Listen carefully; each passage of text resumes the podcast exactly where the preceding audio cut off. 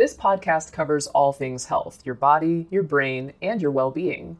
Each week, we'll be joined by doctors as well as the occasional guest to talk about the health topics that mean the most to you.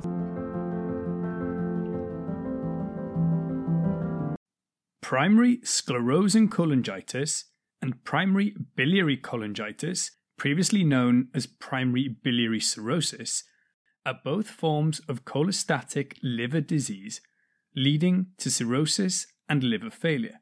However, they are two separate diseases. They're both called cholestatic due to poor flow of bile through the liver and bile ducts.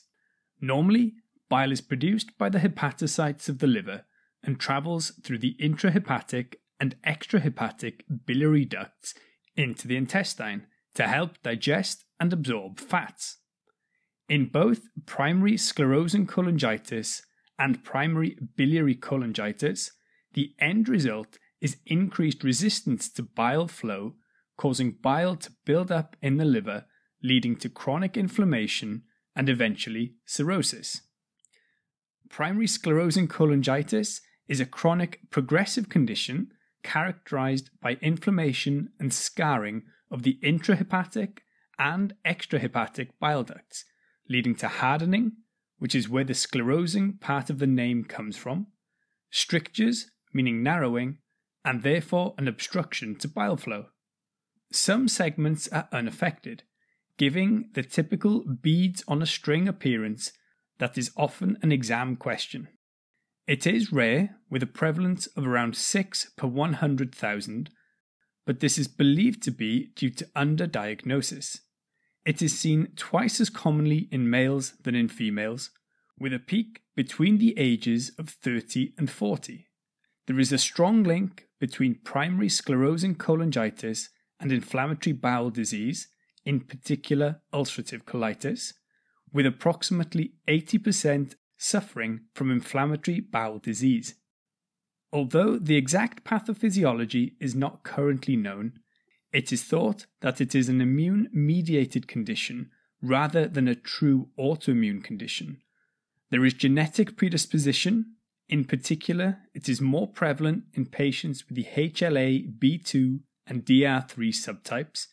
It is also thought that the patients have a disruption in their biliary epithelium.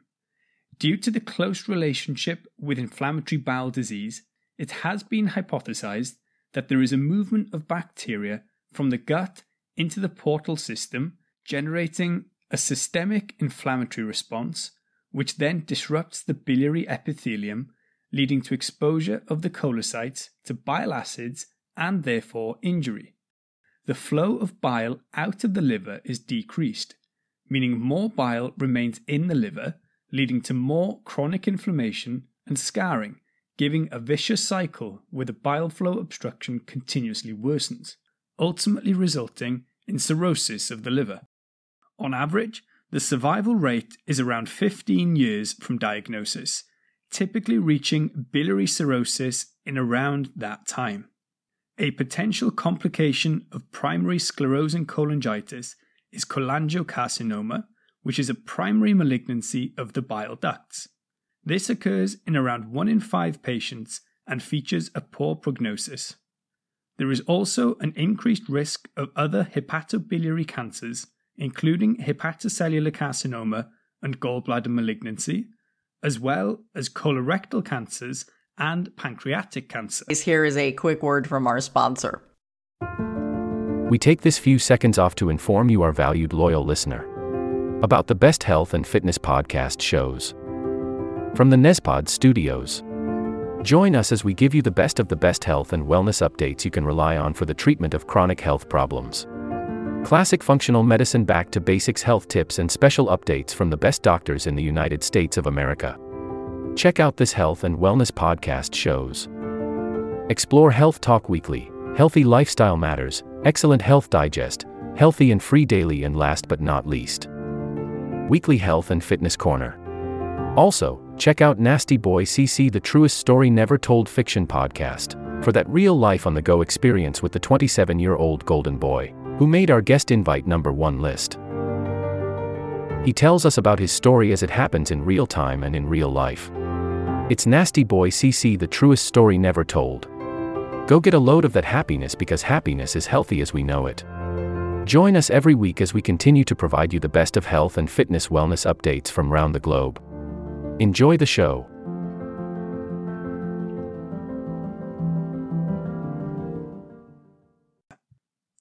Many patients are asymptomatic, with around 50% being asymptomatic and the condition being found incidentally. But the most common symptom is fatigue, and others such as fever, itching, and non specific upper abdominal pain are also commonly seen. Jaundice, or a yellow discoloration of the skin or mucosa due to buildup of bilirubin in the body, is another possible feature. Patients may also have deficiencies in the fat soluble vitamins and can directly present with cirrhosis. Lab markers in primary sclerosing cholangitis typically involve a raised alkaline phosphatase and possibly a raised ALT and AST. And autoantibodies are found in 97% of cases, specifically anti smooth muscle or anti nuclear antibodies in 75% of cases, and anti neutrophil cytoplasmic antibodies, or p-ANCA. However, the gold standard for the diagnosis is cholangiography, specifically MRCP. The characteristic finding is strictures separated by normal segments of bile ducts, giving the appearance of beads on a string that we mentioned. There is currently no definitive treatment for primary sclerosing cholangitis. Liver transplants are done as they improve mortality. However, the recurrence of primary sclerosing cholangitis is still a risk after a liver transplant.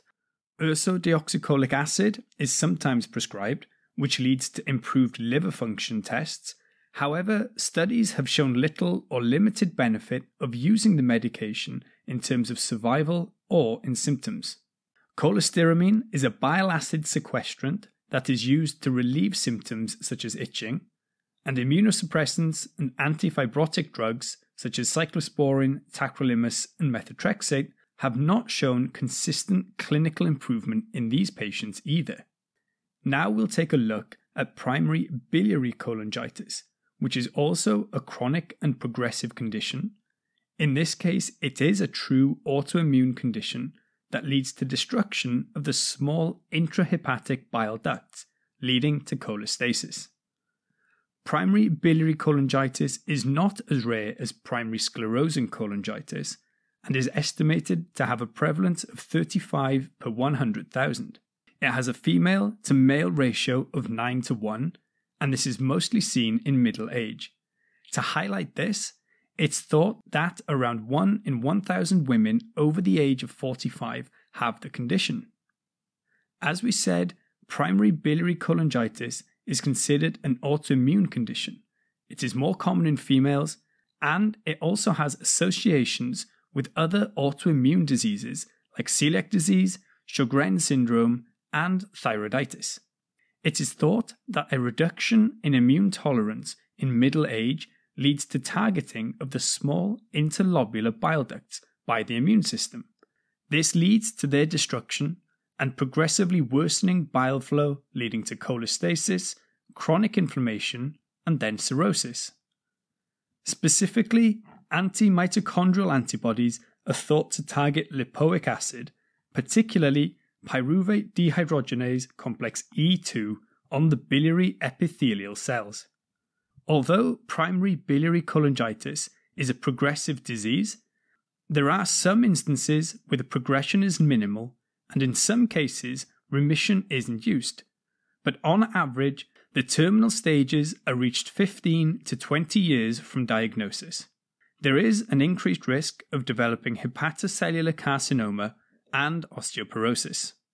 Once again, a large proportion of patients are asymptomatic which is believed to be 50 to 60%, that are only found due to abnormal liver function tests. Fatigue remains the most common symptom, seen in around 80% of symptomatic patients, and itchiness or pruritus is seen in around 20 to 70% of cases. Other findings include jaundice and hyperpigmentation. As we said, there is a connection to other autoimmune conditions, and around 60% of patients will suffer from one of them. The diagnostic criteria for primary biliary cholangitis requires an elevated alkaline phosphatase of 1.5 times the upper limit of normal, histological evidence of non suppurative chronic biliary duct destruction, and the presence of AMA antibodies at a titer of 1 to 40 or higher. Anti mitochondrial antibodies are positive in 90% of cases, and this is a marker that has high specificity. Anti nuclear antibodies are present in around 50% of cases. Two out of three of these points are required for diagnosis. Imaging like MRCP can be done. In this instance, it is more so to exclude primary sclerosing cholangitis or masses causing obstruction. In contrast to primary sclerosing cholangitis, primary biliary cholangitis often has a good response to ursodeoxycholic acid. It is thought that as it is incorporated into bile, it reduces the toxicity to the biliary epithelium and thereby decreases inflammation. However, around 40% of cases are resistant to the ursodeoxycholic acid. Obeticholic acid is a relatively new synthetic bile acid that is used if ursodeoxycholic acid has failed or is not tolerated. It is a farnesoid X receptor agonist, which, when activated, leads to reduced bile acid synthesis and increased clearance, as well as reducing inflammation. Symptomatic treatment, like cholestyramine for itching, is used in primary biliary cholangitis as well. Liver transplantation is an option in end stage patients or non responders to medication, but recurrence is thought to happen in around 20% of cases. This will conclude the episode. Thanks for tuning in. If you like what you hear, please leave a comment and subscribe. Thank you.